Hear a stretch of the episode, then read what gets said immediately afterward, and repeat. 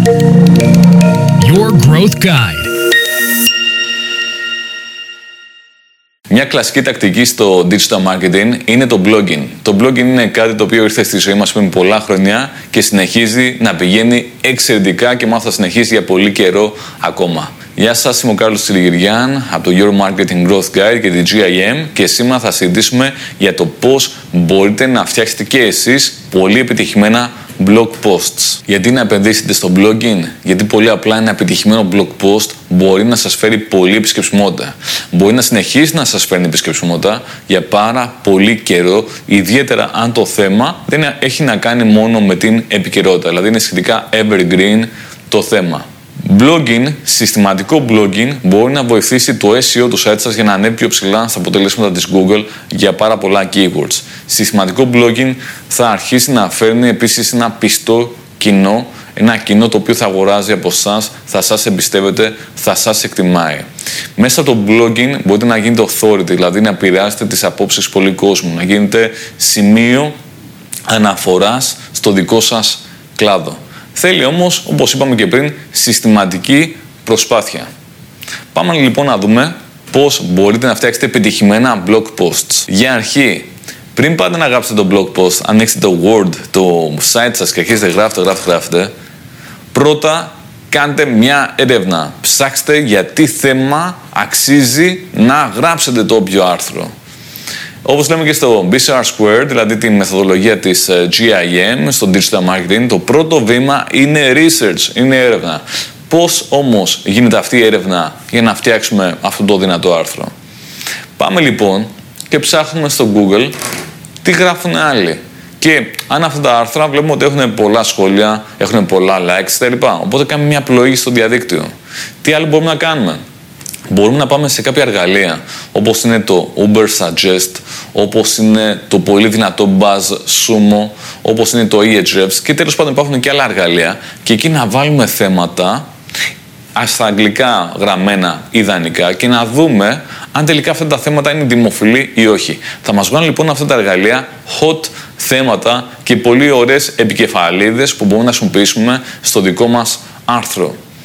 Μπορούμε επίσης να διασταυρώσουμε το αν υπάρχει ζήτηση στην Ελλάδα για αυτό το άρθρο με κάποια εργαλεία όπως είναι το δωρεάν Google Ads Keyword Planner. Και λέω δωρεάν γιατί αν έχουμε Google Ads λογαριασμό μπορούμε να χρησιμοποιήσουμε και το Keyword Planner χωρίς εξτρά επιβάρυνση. Βάζουμε δηλαδή keywords μέσα, βάζουμε λέξεις κλειδιά και μας λέει Google για το αν υπάρχει ζήτηση για αυτό στην Ελλάδα. Οπότε κάνουμε αυτή την έρευνα για να δούμε ποια είναι αυτά τα δημοφιλή θέματα και αφού το κάνουμε αυτό και σκεφτούμε πώς μπορούμε να γράψουμε πολύ, με πολύ ωραίο τρόπο, ψαγμένο τρόπο την επικεφαλίδα, γιατί η επικεφαλίδα του άρθρου, ο τίτλος του άρθρου είναι πάρα μα πάρα πολύ σημαντικός, αφού το κάνουμε αυτό, τότε είναι που ξεκινάμε και γράφουμε το άρθρο. Μια άλλη βασική συμβουλή είναι να σκεφτείτε, να θυμηθείτε τι είναι αυτό που συνήθως ρωτάνε πελάτες σας και υποψήφιοι πελάτες. Ποιες είναι οι απορίες που έχουν, τι είναι αυτό που τους προβληματίζει, τι είναι αυτό που τους κάνει να έχουν έντονα συναισθήματα; Πάρτε λοιπόν όλα αυτά τα θέματα, καταγράψτε τα και μετά σκεφτείτε για το αν αξίζει να γράψετε άρθρα για όλα αυτά. Έχετε λοιπόν κάνει αυτή την έρευνα, έχετε σκεφτεί ποια είναι τα πιθανά θέματα για τα οποία θέλετε να γράψετε, επιλέγετε λοιπόν ένα θέμα από αυτά και κάντε την αρχή. Με το που επιλέγετε το θέμα, προτείνω να σκεφτείτε επίσης τι θέλετε να καταφέρετε με αυτό το άρθρο.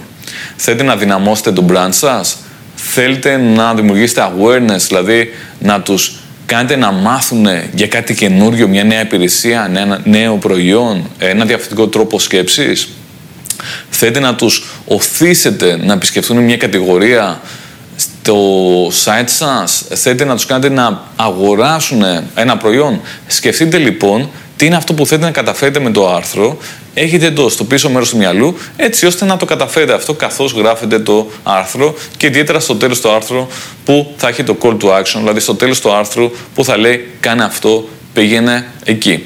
Για να σας βγει πιο εύκολα η συγγραφή του άρθρου, μπορείτε να σκεφτείτε επίσης το outline, δηλαδή το πώς θέλετε να δομήσετε αυτό το άρθρο. Ποια είναι τα βασικά πράγματα για τα οποία θέλετε να μιλήσετε μέσα στο άρθρο. Γράφετε λοιπόν κάποια bullets, κάποιες κουκίδες, κάποιες υποεπικεφαλίδες και λέτε, OK, μέσα στο άρθρο θα γράψω γι' αυτό και γι' αυτό και γι' αυτό και στο τέλος θα πω αυτό. Οπότε έτσι έχετε ένα σκελετό και μετά μπορείτε να πάτε να γράψετε το άρθρο με ωραίο νοικοκυρεμένο τρόπο. Το άρθρο για να πετύχει θα πρέπει να είναι ενδιαφέρον, θα πρέπει να είναι ευανάγνωστο, θα πρέπει να τραβάει την περιέργεια του κόσμου, να θέλει να μάθει τι είναι αυτό που θα συμβεί. Υπάρχουν δηλαδή πάρα πολλά πράγματα που μπορείτε να χρησιμοποιήσετε στο άρθρο για να γίνει πιο catchy. Αν επισκεφτείτε ειδησιογραφικά sites, κάποια online περιοδικά, θα δείτε πώς γράφουν και μπορείτε να πάρετε ιδέες για το πώς θα κάνετε και το δικό σας άρθρο πιο ενδιαφέρον, να είναι πιο δημοσιογραφικού στυλ. Βέβαια, αξιοποιήστε και τη δική σας προσωπική πένα, το δικό σας brand voice, δηλαδή μην είσαστε ντροπαλοί. Γράφτε με το δικό σας στυλ, το δικό σας ύφος, αυτό που εκφράζει το δικό σας brand. Μην το κάνετε ένα βαρετό άρθρο που θα έχει απλά κάποια δεδομένα, κάποια γεγονότα με ένα πολύ σοβαροφανές τρόπο κτλ. Βάλτε κάτι ανθρώπινο μέσα. Βάλτε κάτι από εσάς μέσα στο άρθρο. Αυτό θα κάνει τον αναγνώστη να θέλει να το διαβάσει ακόμα παραπάνω, θα αισθανθεί πολύ πιο οικία, πολύ πιο προσιτά και θα αρχίσει να έχει κάποια συναισθήματα για το brand σας, κάποια συναισθήματα τα οποία θα τον οδηγήσουν ίσως να επικοινωνήσει μαζί σας ή να κάνει κάποια αγορά. Και μιας και μιλάμε για συναισθήματα, ένα από τα πιο ωραία πράγματα που μπορείτε να κάνετε σε ένα άρθρο είναι να βάλετε μια ιστορία. Οι ιστορίες είναι αυτές που μας ταξιδεύουν.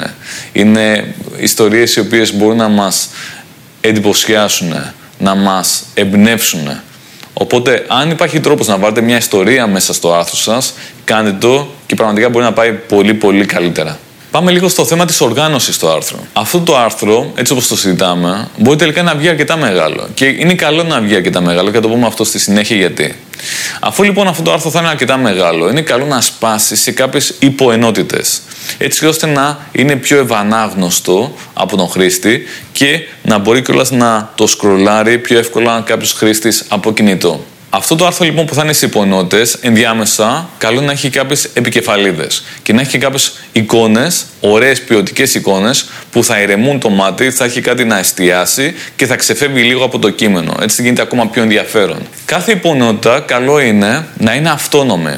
Για ποιο λόγο, γιατί με βάση τις νέες εξελίξεις του αλγορίθμου της Google, η Google πηγαίνει και πιάνει κάθε υποενότητα ξεχωριστά, το καταλαβαίνει αυτό και από τις επικεφαλίδες που θα βάλετε ενδιάμεσα, και στην περίπτωση που κάποιος χρήστης κάνει μια αναζήτηση, η οποία αναζήτηση μην το ξεχνάμε, γίνεται και φωνητικά. Μπορεί κάποιος να κάνει μια φωνητική αναζήτηση και να πει πώς να αυτό. Okay.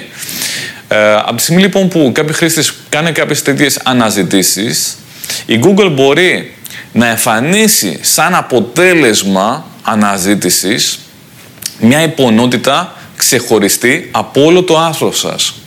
Οπότε αξίζει κάθε υποενότητα να μπορεί να σταθεί και μόνη της και να έχει μια πολύ ενδιαφέρουσα επικεφαλίδα η οποία θα απαντά αυτήν την υποθετική αναζήτηση του χρήστη. Π.χ. πώς μπορώ να αποκτήσω παραπάνω followers στο Instagram. Μπορεί να είναι μια υπονότητα ενός άρθρου που λέει συμβουλές για το Instagram 2021. Οπότε σε αυτό το άρθρο πηγαίνετε και σπάστε τους υποενότητες, βάλτε ωραίες επικεφαλίδες που θα απαντάνε σε πιθανά ερωτήματα των χρηστών. Μια συνηθισμένη ερώτηση που ακούμε πολύ συχνά στη GIM είναι πόσο μεγάλο πρέπει να είναι αυτό το άρθρο; Είναι σίγουρα κάτι που προβληματίζει πολλούς.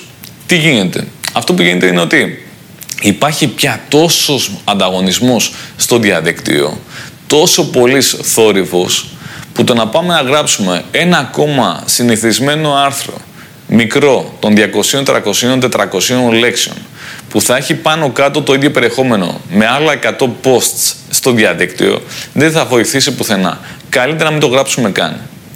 Αυτό που αξίζει είναι αν αυτό το άρθρο έχει εκπαιδευτικό χαρακτήρα ή κάποιον ψυχαγωγικό χαρακτήρα, αναλόγως, να πάμε και να γράψουμε ένα μεγάλο, ποιοτικό, ενδιαφέρον, πρωτότυπο, χρήσιμο άρθρο, το οποίο μπορεί να είναι και χίλιες λέξεις και 1500 λέξεις. Αυτό η Google θα το εκτιμήσει πολύ παραπάνω.